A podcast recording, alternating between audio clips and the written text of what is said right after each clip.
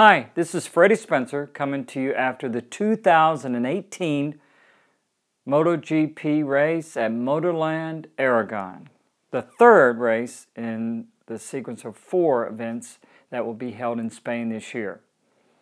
Now, Aragon, the first time I actually went there was earlier this year for the World Superbike race, and it is out in the middle of just the plains of Spain.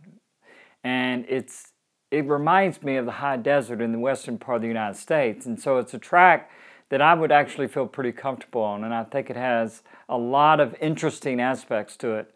And it certainly is challenging for the riders. One of the most challenging parts is one that can catch you out is turn two, being that it's one of the few right-handers. And, and in fact, we saw that a couple times this weekend in practice. Riders pushing and and falling off, cold tires, uh, maybe pushing a little too hard, too quick before the tire got up to temperature. But it certainly can catch you out. It's also a track that um, was going to produce, I think, an interesting race, except for what happened on, on Sunday. But first, let's talk about what we saw in practice. Right away, Marc Marquez was was quick, so was Jorge Lorenzo, and Dovi was his self just steady, bringing it along. And so we kind of have a set pattern that we're seeing now. The two factory Ducatis and the one rider that is able to run with them is certainly Marc Marquez. And what it would have been interesting to see with the championship if we could have started out in Dovi and certainly Jorge too, uh, could have got off to a better start in 2018. Uh, little changes, and that's really what is very interesting, and I'm going to talk about in the show, not only with the equipment, but in mindset. One of the things that, that we've seen with the Ducati this year is some small changes uh, to uh, adapt the bike specifically to Jorge Lorenzo that has made the difference in his belief in being able to push the entire race. And we've certainly seen that improvement and his comfort level has increased. And he's been able to do a few things. One is running the soft compound tires that is, he's been able to manage not only in cooler conditions and, and non abrasive tracks, but even in abrasive tracks in warm conditions, and to be able to get the most out of it and utilize that. In fact, he, we've talked about, and he talked about, that his crash in Misano that was certainly, he felt, due to having to run the harder front and just a one or two degrees more lean angle in that left before the front straightaway at Misano and he, and he had the low side. And so going into the weekend, we, we know they got the equipment down and you can see that comfort level. But it's the mindset. Example with Jorge Lorenzo that I just talked about, that he has improved and gotten comfortable on the bike, and just that alone, he feels from the very first practice he's on top of it and he doesn't get behind and he doesn't have to try to play catch up come Saturday or catch up come Sunday. He's right there. And so that is certainly shown in the performance. And I know Marc uh, Marquez knew that going in this weekend, and you could almost see from the beginning that he wasn't going to allow the race to go not his way. And you could almost see his aggression level. Even though he has the point lead, I could see it. You could see that he was just had one mission in mind. And on Sunday afternoon, if he didn't win, it wasn't going to be because he didn't give it 100% or, or backed off a little bit to maintain and, and maybe a little more um, safety margin.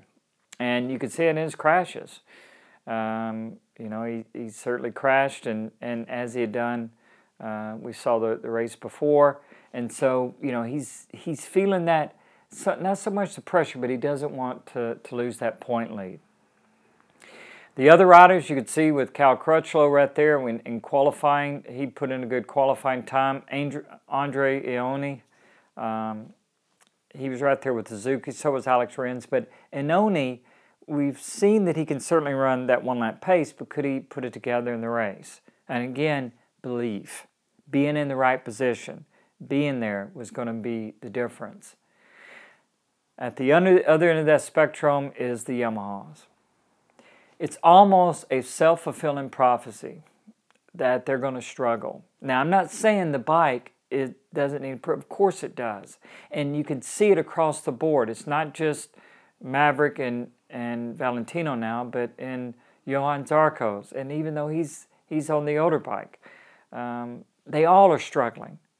And some of that is certainly, and maybe most of it, is the motorcycle, but it's also their mindset. They don't feel like they're going to be right there. Look, look at Valentino. Two seconds he was behind what fastest time was in his 18th qualified, qualified position. Now, some of that was is that at the end of Q1 on Saturday, he didn't get out there in time to put in that last run. Certainly, he would have went quicker, and, and he knows that. And maybe he could have gotten into Q2, and things would have been different because he would have started farther up the field. But still, it's it's it's almost not a complacency, but it's certainly they expect it not to go well, and I hope that gets fixed. Certainly for Valentino, this stage of his career after the long history, to be in 18th position is not something that he wants, and certainly his fans, and you want to see him, and he certainly wants to be able to do better. But they're going to have to do something about that, whether it's engine configuration, certainly in the electronics, and so they'll, they'll hopefully get it figured out. But I will say that the rider's going to have to be involved with that, not just in pointing out the faults, but trying to get themselves in a better position to do well. Look at what happened with Aleix Espargaro. Now, he struggled on the Aprilia. Scott Redding was talking about it's a bike he can't even ride. And, and but going into this weekend last year at Aragon was the best that he finished last, last season. So he already went in with a better mindset. And look what he was able to do in the race. He was right there. Now, certainly that motorcycle is not as consistent. And that's what the Ducatis and the Hondas have over certainly the Yamahas and obviously the other bikes in the field, the Aprilias and and so that is that is something that's got to be improved. But still, you can see what going in but believing that it can be a good weekend, how it makes the difference and Espargaro did a great job. It was so I was so happy for him, and certainly for Aprilia and the team, because that's going to motivate them that they there is light at the end of that tunnel, hopefully. But the Yamahas, as eh, certainly are struggling. Now, as we got into the race, the expectation was that coming from that pole position, you certainly expected Jorge Lorenzo to get a jump, try to get in front, and try to pull away. And it all ended in turn one. Now, there was certainly some controversy about what happened between Marc and, and Jorge. Now, Jorge knows what he wants to do. Marc certainly knows that that is exactly what Jorge Lorenzo is going to do, is get through turn one, get in the lead. Marc chose at the last moment to run the softer tire. Did he want to be in a position to where he's going to have to try to run Jorge down? No and he charged into turn one and he ran wide and that forced Jorge wide. And it was interesting because when you first listen to the video with Jorge, it sounds like it started breaking traction off throttle. And that's what it looked like to me. And I've, I've had that happen a few times. In fact, I broke my wrist at Laguna, the last accident um, that I had when I came back a little bit in 1993. Cold tires and turn two, right hander went in there. And once a cold rear lets go, it is over. High side, there's literally nothing you can do. Jorge did say that he did even go to the throttle, and with the video, wasn't sure if I could hear that or not. So if it wasn't the cold tire, then obviously, uh, or let go before he got on the throttle. It was when he got on the throttle, but I think maybe it was a combination of the both, and just there was nothing he could really do about that. Afterwards, he certainly was disappointed. He blamed Marc, and it sounds like though that as emotions cooled down because um, I can understand the frustration Jorge felt. As the emotions cooled down, they talked, and it seems like everything's going to be okay. And that's certainly be good considering they're going to be teammates next year. But let's hope that Jorge gets back. I know that he uh, dislocated a toe and and um, and there's you know maybe broke something on, on his foot. And but anyway, hopefully it'll be okay for the next round and um, it'll be he'll be back and, and able to ride at 100%.